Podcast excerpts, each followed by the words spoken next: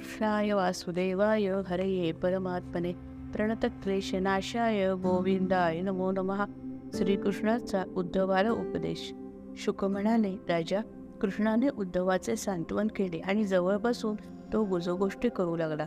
तो म्हणाला उद्धवा यदुकुणा यदुकुळाचा संहार घडवून मी स्वधामात जाऊ इच्छितो हे खरं आहे पण माझं आता इथे काहीही काम राहिलेलं नाही. यादवांसाठी समुद्राकडून जागा मागून घेऊन मी द्वारका बसवली. अजून सात दिवसांनी समुद्र ती जागा परत येईल. मी गेल्यानंतर पृथ्वीवर अधर्म वाढेल. स्वार्थ निंदा अविद्या हाव अविवेक अशुद्धपणा परस्पर कलह यांच्याद्वारा सर्वत्र कली माझे. तू येथून आता दूर जा. मी गेल्यानंतर माझं सर्व काम तुलाच करावयाचं आहे. मी तुझ्या हिताचं का सांगतो ते लक्षपूर्वक ऐक. तू कशाबद्दलही स्नेह ठेवू नकोस. मनास मनात आसक्ती ठेवून देहाने दूर झालास तर तो त्याग व्यर्थ होय. तेव्हा प्रथम स्नेहाचा त्याग कर. मग अभिमान सोड. नंतर मनातील सर्व इच्छा सोड आणि चारही आश्रमांचा त्याग कर. माझ्या मानवी रूपावर ध्यान न करता तू तुझं चित्त माझ्या सर्व व्यापी आत्मस्वरूपातच स्थिर कर. त्यासाठी निरंतर सावधान राहा. हे प्रथम कठीण वाटेल कठीण वाटेल पण अभ्यासाला काहीही कठीण नाही. माझं स्वरूप ज्ञानमय आहे. मी समदृष्टीचा आहे. माझं असं ध्यान केल्यास भक्तही ज्ञानी व समदृष्टीचा होतो. एकाच ठिकाणी जास्त वेळ राहू नकोस. त्यामुळे जगा त्यामुळे जागेचा मोह निर्माण होतो. सर्वगत व सर्वव्यापी हो म्हणजे मलाच प्राप्त होशील. एक लक्षात घे अहंकार सोडल्याशिवाय कोणतीही साधना केली तर व्यर्थ जाते. जी जी वस्तू साकार आहे ती सर्व नष्ट होणारी आहे. त्यामुळे तुझ्या इंद्रियांच्याद्वारे जे ज्ञान होतं ते सर्व नश्वर आहे. माईक आहे हे लक्षात घे. त्यानंतर कृष्णाने उद्धवाला कर्म अकर्म विकर्म विधी निषेध भ्रम आणि सत्य युक्त आणि अयुक्त ज्ञानी आणि अज्ञानी प्रवृत्ती आणि निवृत्ती मनाची चंचलता विश्वभराचं स्वरूप शास्त्र श्रवणाचं महत्त्व निरपेक्ष भक्ती भक्त आणि भगवंत यांचं ऐक्य आत्मज्ञानी माणसाचं वर्तन निराभिमानी माणसाची लक्षणं विश्वमैत्रीभाव सर्वसंक परित्याग संसाराचं बंधन व मोक्ष इत्यादी अनेक विषयांवर अतिशय प्रेमाने उपदेश केला. विरक्ती विवेक सदाचार आणि मोक्षाची इच्छा यांचं विवेचन केलं तरी उद्धवाचं समाधान होईना. तो म्हणाला मी तुला अनन्य शरण आहे. तू मला मूढमतीला अधिक सोप्या शब्दात हे ज्ञान सांग. तेव्हा श्रीकृष्णाने आपला पूर्वज यदू व गुरु दत्तात्रय अवधूत यांच्या भेटीचा वृत्तांत सांगितला आणि मोक्षाची साधना करणाऱ्याने जसा व्यक्तिगत गुरु असतो. तसाच विश्वातील प्रत्येक पदार्थ आपल्याला काहीतरी शिकवतो. ते सूक्ष्म बुद्धीनं कसं समजून घ्यावं याची माहिती अवधूताने यदूला जे सांगितली ती पुन्हा निवेदन केली. कृष्ण म्हणाला आमच्या वंशात यदू नावाचा मोठा श्रेष्ठ राजा होऊन गेला. एक दिवस तो अरण्यामध्ये क्रीडा करण्यासाठी गेला असता त्याला मार्गातून एक अवधूत योगी येताना दिसला. त्याच्या गळ्यात यज्ञोपवित होते सर्वांगाला भस्म लावलं होतं. तो आत्मानंदात विलक्षण रीतीने मग्न होता आणि त्यांचं तेज आणि निर्भयता बघून राजाला त्याच्याविषयी पूज्य बुद्धी उत्पन्न झाली. त्याने त्या अवधूताला साष्टांग नमस्कार केला व म्हटलं महाराज तुम्ही कोणतेही कर्म करू शकता तरी मनाने अत्यंत शांत व आनंदी दिसता. तुम्ही तर एखाद्या बालकाप्रमाणे निष्पाप आणि त्याच वेळी अत्यंत श्रेष्ठ ज्ञानी आहात.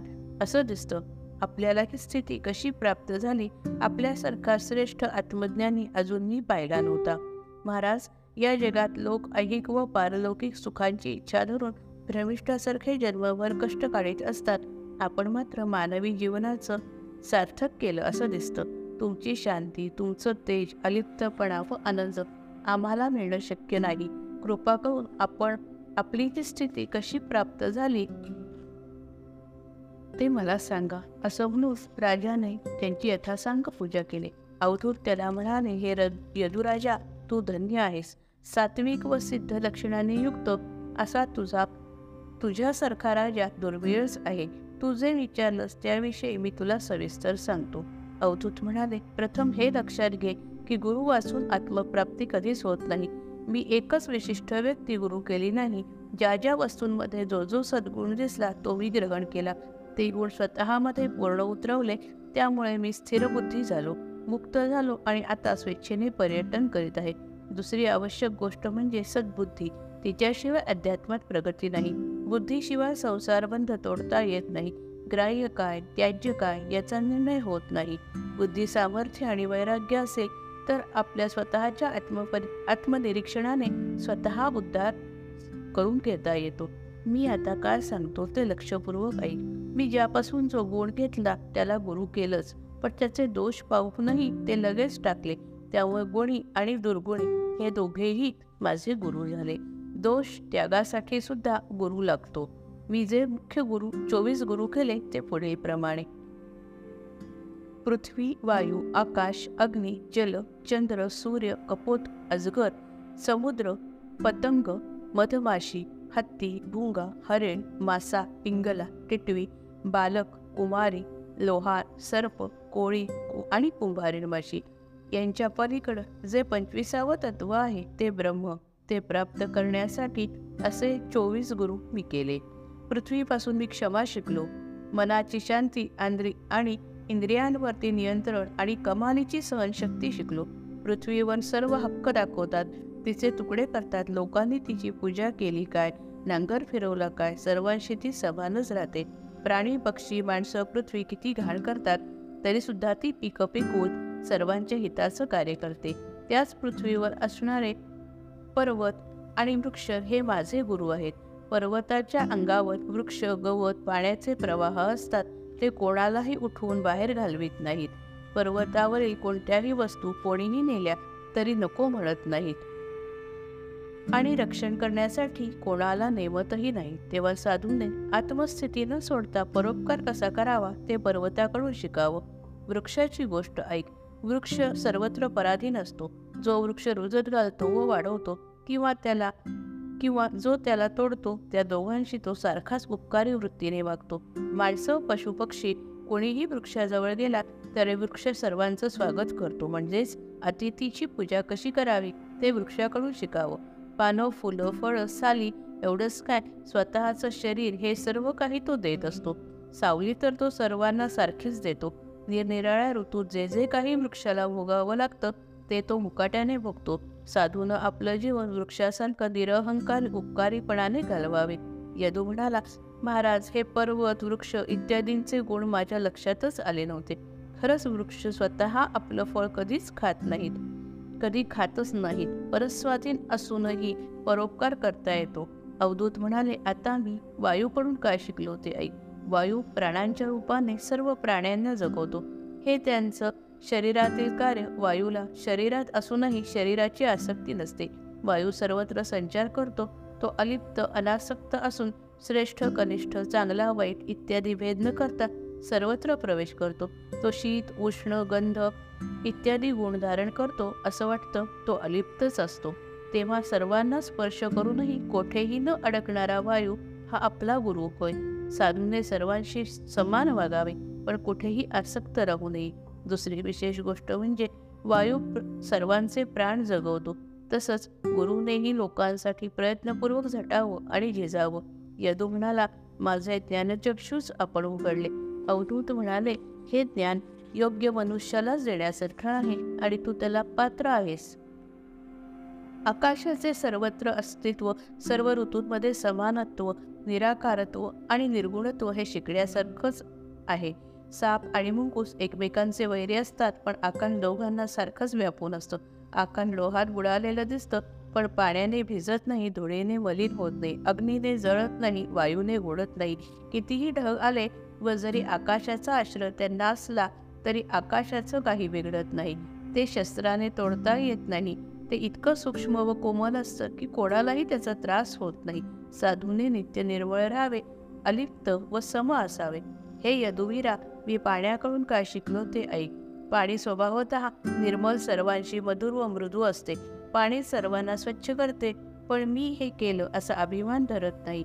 पाणी सर्वांना गारवा देते त्यांची तहान भागवते.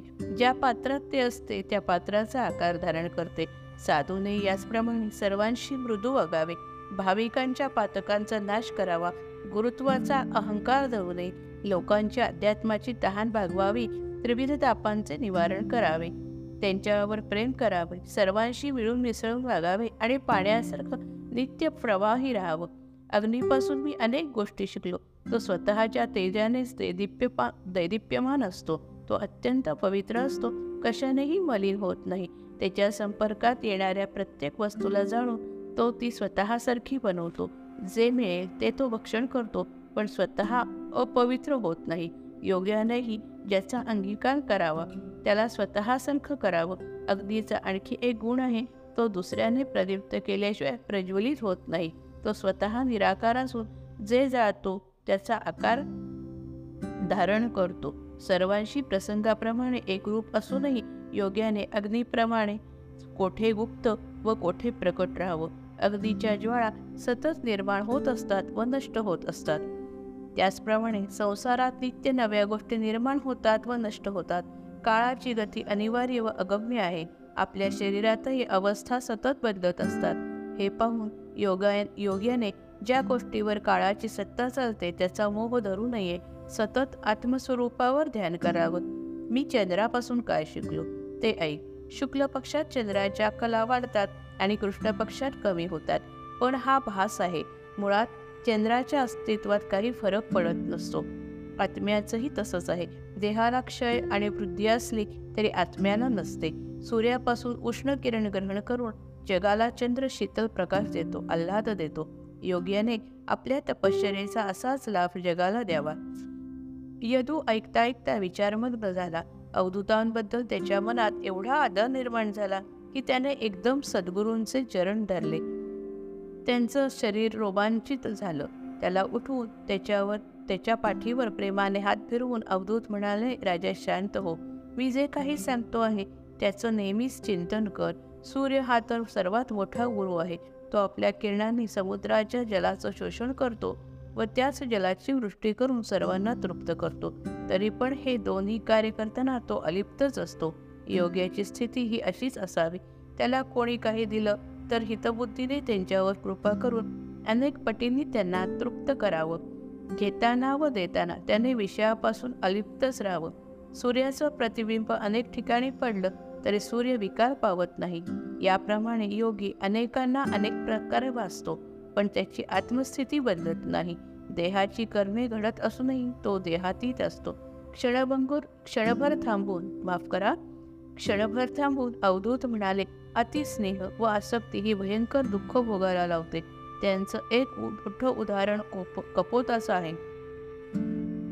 कपोत व कपोती यांचं जोडप परस्परांवर अत्यंत प्रेम करीत होते. त्यांना पिल्लं झाली. त्यांची पिल्लांवर अत्यंतिक माया जडली.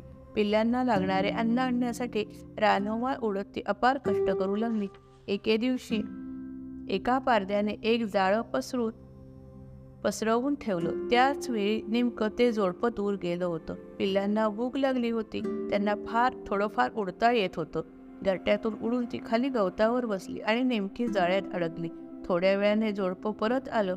इकडे पिल्लं तडफडून नेली होती. कपोत आणि कपोती शोकाने विवंत झाली. कपोतीने तर एकदम खाली झेप घेतली. तीही जाळ्यात अडकली.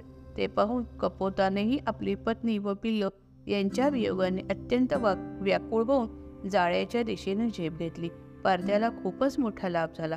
राजा संसारामध्ये अतिशय आसक्ती ठेवली तर मनुष्य परिवारासह नाश पावतो. मनुष्य जन्म हे मोक्षाचं द्वार आहे हे न जाणता ग्रहसुता ग्रहसुतदारा यातच रमणारा मनुष्य स्वहितापासून वंचित होतो. जय जय रघुवीर समर्थ. अध्याय सातवा समाप्त.